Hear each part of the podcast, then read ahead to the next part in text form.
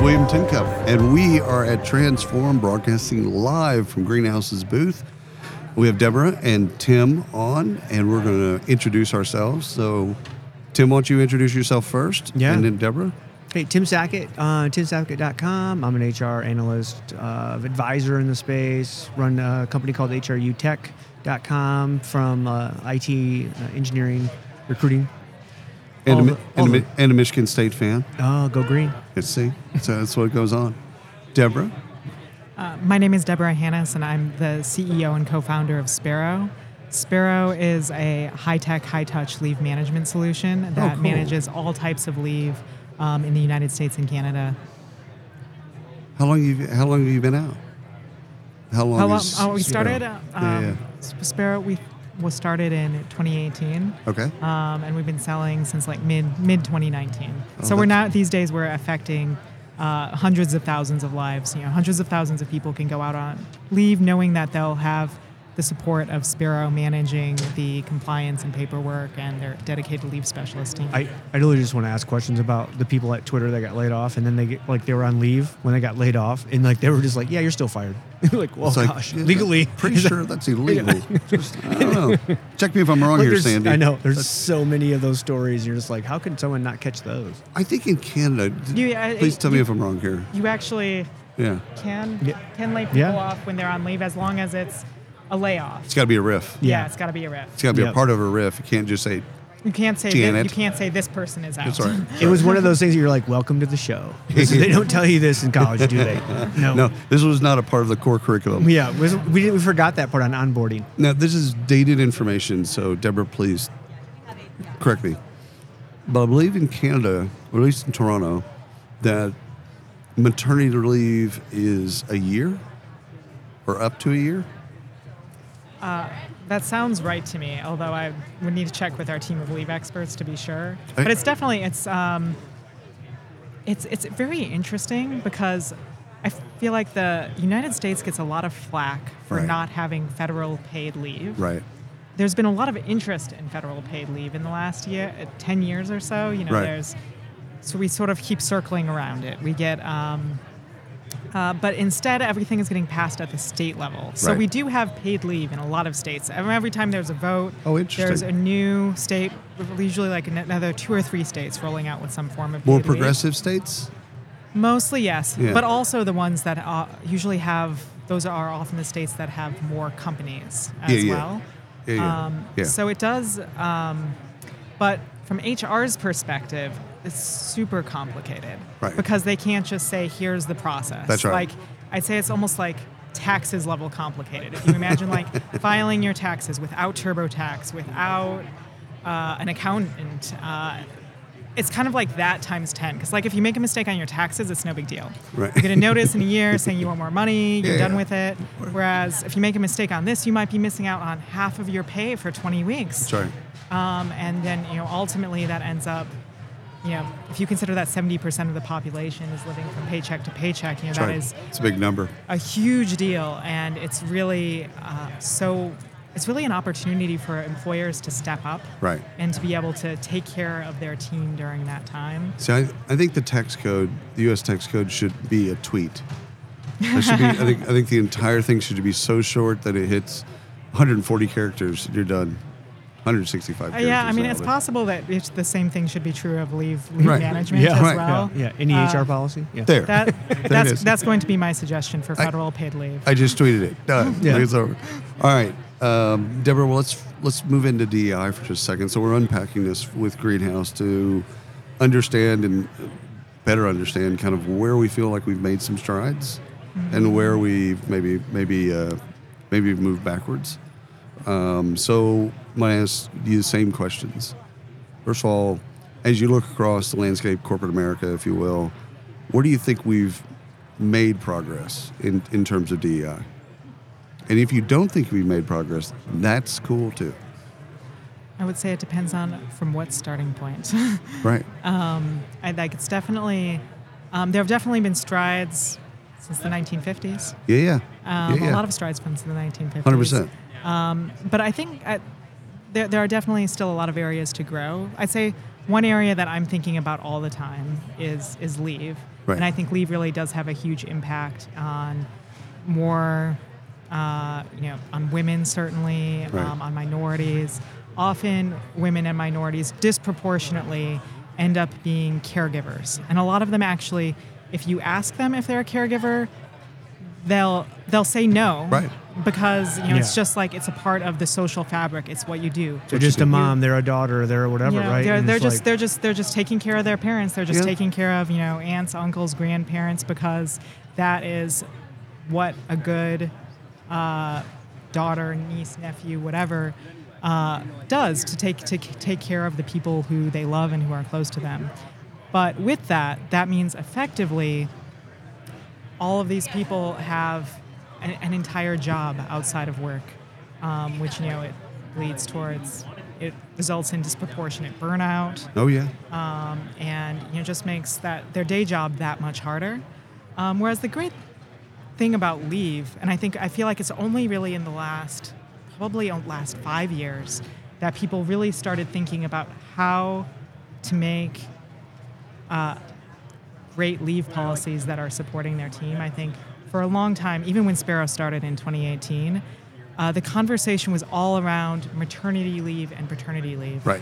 which is actually problematic in itself, just that language. Because if you think about it, uh, if you use language like maternity leave and paternity leave, that's explicitly gendered. That's right. So if you have any sort of uh, non-traditional family, you Right. know, like if you have two women who have a child together, they might end up with twice as much leave as two men who have a child together Right. yeah. which is kind of a problem. It sounds kind of like discrimination. Like if you're in HR, that should make you feel bad. Right. Right. You know, but for years in HR, I think our entire like basis of, of establishing a policy was to show that we care, but make sure it doesn't cost too much. like that was just like there's this old constant ballast all the time of saying we want people to think they have great benefits, but we're Don't- also trying to like dilute, like actually eliminate that money every single year, and make yeah. it lower. Don't you read know? the details. Yeah. Don't Yeah. please don't read the details. Tim, you know, from a DEI perspective, where do you think we've made strides, or what do you, when you and let's say five years, last Yeah. five years or so, where do you think we've made some strides? I think we're finally getting some hard measures around it. I think forever it was it's always about the conversation and about the feeling. And now I think executives have had that conversation for so long. They're like, hey, we need the data to show. Right. We no longer can have a conversation that just says, oh, if you have an exclusive, inclusive work environment, you know, team, um, you're automatically going to perform better. Show me, show me the numbers. Sh- Make, let's like prove that out. Right. Because by the way, that's actually not the case in every situation. Right. In of, in a great number of situations, yes, especially in white collar tech workers, um, you know, people that are in those kinds of jobs. But when you get into like mass production, you get into manufacturing, it turns out, I, you know, actually being all the same actually gives you a higher level of productivity. Right. Um, and s- but people don't want to talk about that kinds of stuff, right? Right, right, right, right, Um, and I right. think that becomes one of those kind of interesting things that we're starting. We're finally starting to get data. I also think in the U.S. we are so overly concerned. I mean, and I'm not saying in a negative way Right. with, with DE and I. You and I both have a lot of conversations with a lot of our global peers. Right. And they are what's what's their answer? Oh, we don't have that issue. Yeah. And you're like, we don't have that issue in Why are South y'all? Africa. Still, why are y'all still talking about this? And you're like, um, What? when I travel internationally, diversity and inclusion is a major issue in almost every place I go. 100%. And they don't even see it. That's how Right. far behind they are. That's right. And yet we try to act like we're the ones who are behind in the US. And I'm like, wow, this is a global issue. Yeah. And especially for global employers that they're not even having, like, they just look at us like, why are you guys still talking about this? Yeah. If we're behind, no, Oh, go oh, ahead. oh, I, No, just go wanted, I just ahead. wanted to say Yeah. that that's a it's an interesting point. Um, my background before I started Sparrow, actually, I was doing my PhD in AI and machine Yeah. learning. Oh, cool. and uh, I think people often think uh, they think of diversity as a little bit one-dimensional or sometimes two-dimensional. It's either like it's just gender, it's Right. just race, Right. Yeah. Right. Right. Um, whereas actually, to, if you have a truly diverse workforce, you can think about gen- you can measure gender, you can measure race, but lots of times you'll find areas where uh, other areas where you are not diverse. Right. Yeah.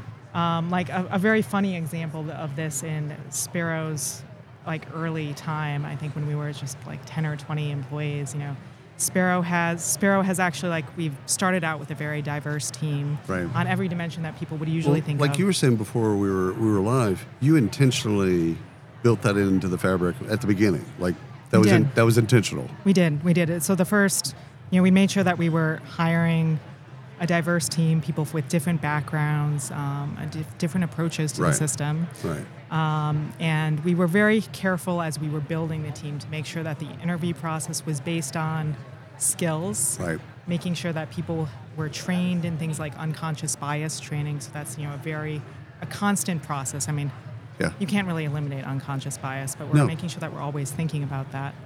But with that, you know, we so these days, you know, Sparrow is 140 people. We're more than half women, more than half people of color, um, and uh, and that's at all levels: leadership on the executive level, right, management, right, right. Uh, all, all the way. But when we were 20 people, um, all of those things were still true, but also everyone was a younger sibling. Yeah, yeah. Oh, Age, interesting. no, you had no age. Yeah. Oh, Cer- interesting. certainly, we did not hire for that. We never asked about that in the interview process. Not sure. They're often Can the- you ask that question? you can't. I don't think you I can. don't ask that know. Yeah, you, question. no, I you don't can't think ask you the can. age. You just gotta know based on their But- experience but level. blah, blah, sibling, blah. you Yeah, yeah. You, you, I mean, you can ask people about their family, but I mean, it's a Yeah. little weird. It's It a little is- weird. To It gets ask a little them weird. About, yeah, it's just, Yeah. it's just so weird. you're a first child, second child. Yeah, exactly. Or the I- I, youngest? think this. I think this came up at lunch sometime. But anyways, What a trip! it's just Younger siblings. You'll you'll Yeah. find you'll find I'm the youngest. something. So I. um, you'll find something where you're not fully diverse, and it's difficult to slice. It's, it's it's difficult to Yeah. fully slice and dice uh, the data to make sure that you are diverse in every dimension. You can always Well- find some dimension where you might not be diverse. Well, as we go further in this, you just start realizing things that you don't know. That's one of the things I think is fascinating. Is like I didn't even know that was a thing. Yeah. Oh, that's the thing. So, all right, let's do the opposite. So, what are we getting wrong with DEI, or what would you like to see improvements being made in in the next couple of years? Like, what should we be focusing on? And I'll start with you, Deborah. Thank you. Charlie. Um, I that was I'm- sarcasm. I like that. I um.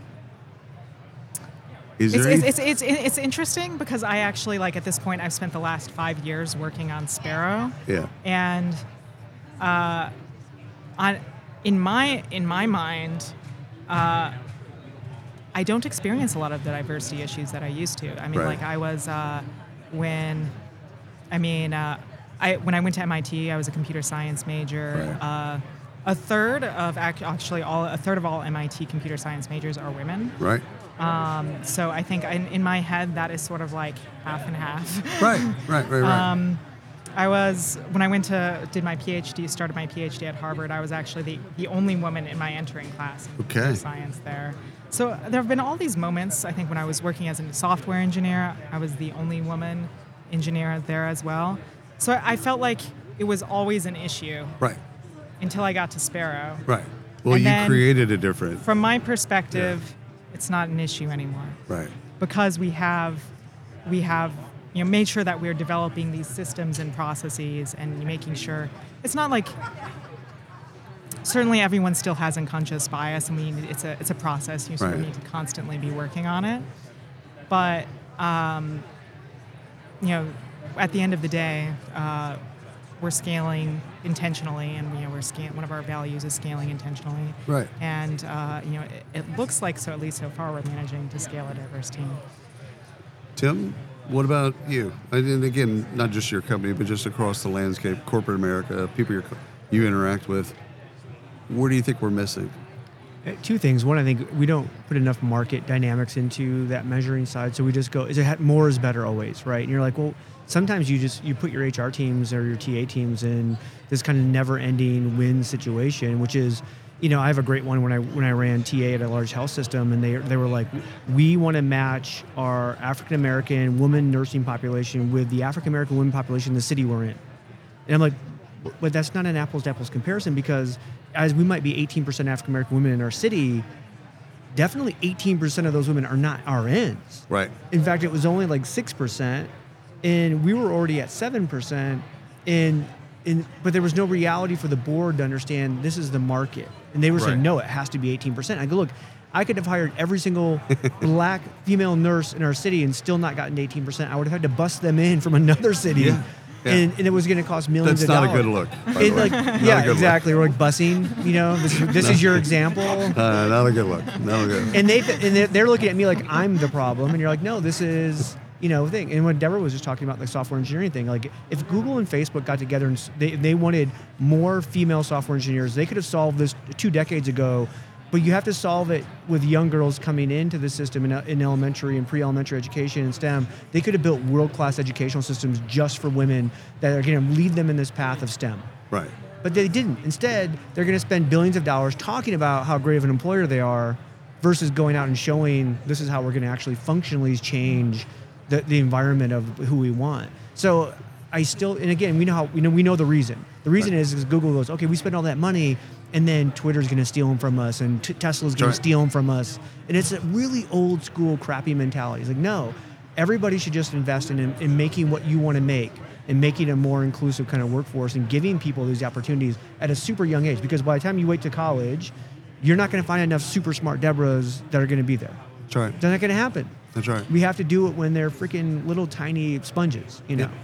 One one thing that I think a lot of companies forget is, uh, and it, it's it's very easy to overlook this, but just making sure that at the top of the funnel they're sourcing enough candidates of with enough you know uh, diverse enough backgrounds. Right. Like, Yeah. This is something I say like every time it looks like our pipeline is a little bit out of whack. If we go out and we do the work to source more candidates Right. of, of a wider variety of demographics. Um, I would say so often we end up hiring someone from one of those demographics. Right. I think that it's just it's very That's and it- intention. That's intentionality, Yes. though. And, and Yeah, it's yeah, yeah. Right. it's really lots of times it is just actually they are massively better than everyone else who we interviewed. I think there's Right. this concept that you need to lower the bar. oh yeah, no, I hate Um, that. Yeah. But lots of times, actually, they're just. I think. I think. In, this is probably a second order effect, but I think lots of times, women and minorities to be taken to be taken as seriously Gotta work as a, twice as- as a non as a non diverse candidate. They need to work twice as hard, be twice as good. That's right. And when they hit a skills based interview process, they're just twice as good. Yeah, yeah. As a business owner, I- I- because you've done so much work in this, do you ever feel, and like, this is a setup question, like you're going to actually have to go out and say, shoot, we need more white dudes in this company? Come on, like you're over 50% women, over 50% people of color. Yeah. No. I mean, it, it Dude, is a- as a- actually. as I mean, if you really want to be inclusive, As a We- at some pear-shaped point- middle-aged white guy, I got to fight for the right.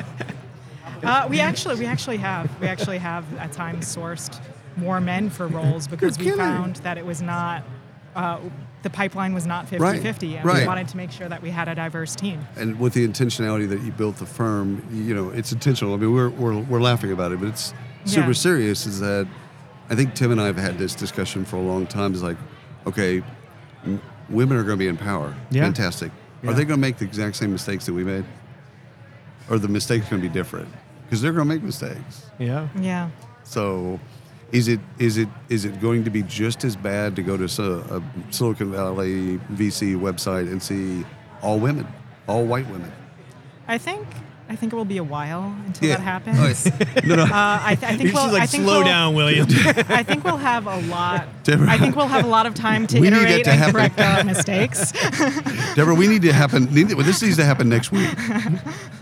Um, all right. Last thing is about measurement. This is super easy. It's just like everyone's on their own kind of journey. Corporate America's on their own journey with this stuff. Every company is doing this differently. But what, what?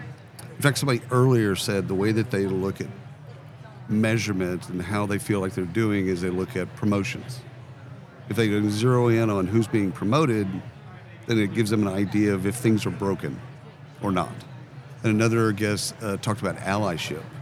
Like they focus on allyship and the, the metrics around allyship, uh, which I found fascinating. So, Deborah, of course, you, what do you if you if we're doing this well, and it's not just you and Sparrow, but just even your clients and outside of that, how do we know we're doing this well? This, you know, that old Yeah. thing about you, you could be busy, yeah. but are you actually being effective?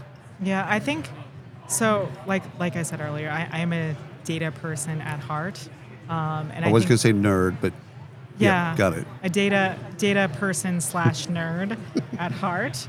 Um, so You can't say Harvard and MIT Yeah. and then Yeah. not be. Sorry, just doesn't work. No, yeah, and she loves your Pikachu shirt, so it's all it all kind of came together. Now we're stereotyping. Yeah. See, See? this is, this is a, now we're, we're doing a master class on stereotyping. Uh-huh. Yeah, Anyhow, you like data, got it. Um, Yeah. So, I- I mean, it's really hard to see if you're making progress if you Right. don't try in advance to say what are the metrics Right. that What are we the- what are the metrics that we need to see in order to know if we are succeeding What's the goal? or if we're failing. Yeah. And then just measuring those metrics, watching them all the time.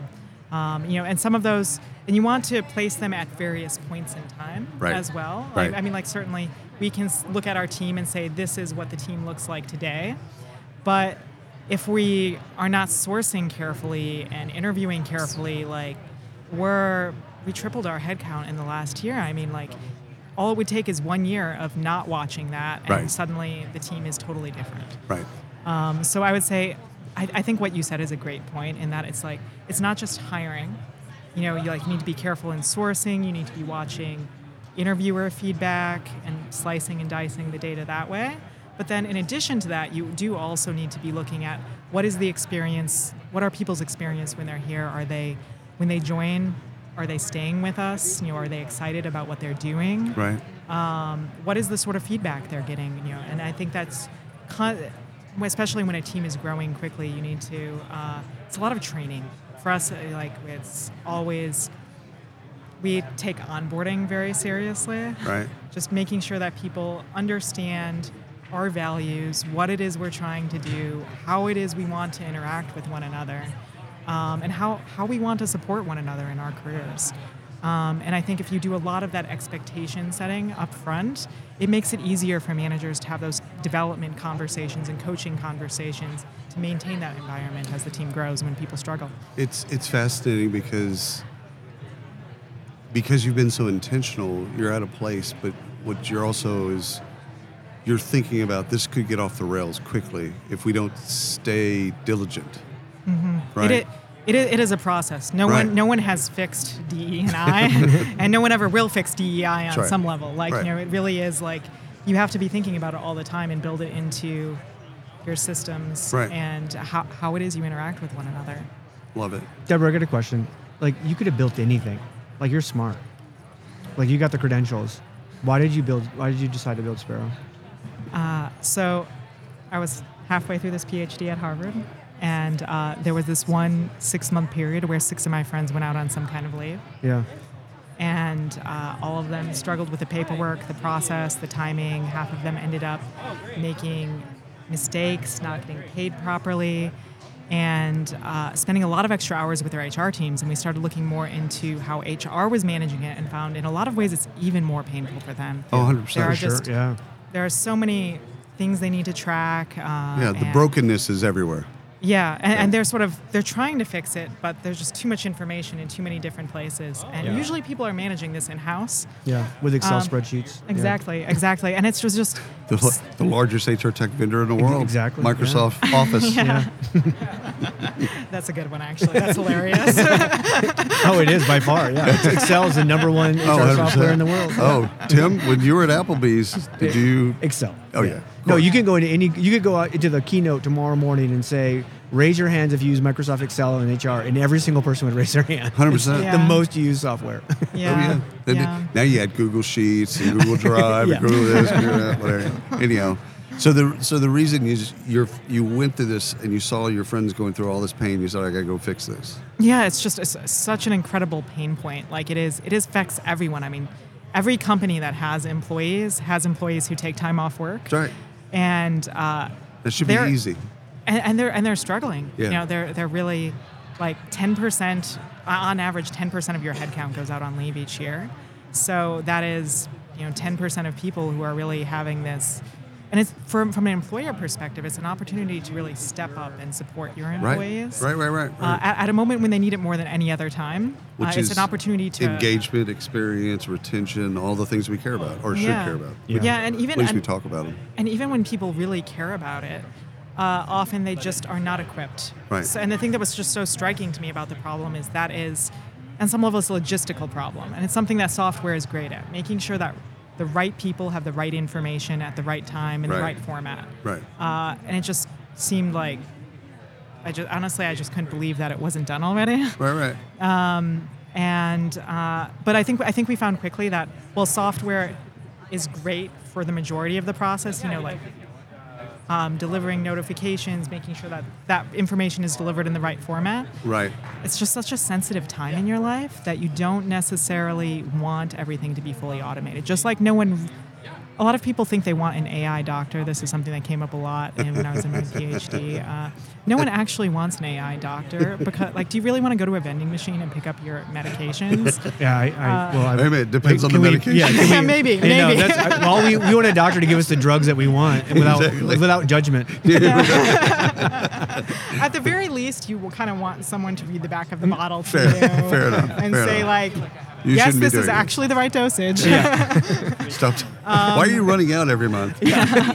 Anyhow. Similarly, I don't think ever, any people actually want the whole leave process to be automated because Agreed. people are taking leave because something massive happened in their life, That's right. something so big they can't manage their work life. and it's emotional as you said before it's Yeah. super emotional so the details of doing that like reducing friction for the employee and reducing friction for hr check got that all right did you did you talk about measurement at all No, um, You got I, anything I there? still uh, well, I would say that we as an as like just a world are crappy at measuring success, right? And you think the most engaged employees, the, the you know, are the ones who are being most successful. It, it, like I get into the whole remote, hybrid, kind of on-prem, kind of like stuff. That it's not a performance issue whether your butt is in the seat in an office or it's sitting on your couch. It's we do we're just crappy at measurement. We don't we don't know what m- success looks like in every role in our company, Right. and so we go well. In spite of not having that, then if you put your butt in the seat, then I then at least I know you're here, and that becomes the measuring of success. Your butt is in a seat. Yeah. It's not really doing the work. No. And so I think w- w- when we, even on the DE and I side of like if we could just have great measures around success, everything else would actually line up a lot better. Right. But we can't do that. So then you want to go, oh well, then that that opens up somebody going, well, you're measuring me differently because you're a male and I'm female and blah blah blah. And like, no, we have we have a tremendous measures of success that have validated to success.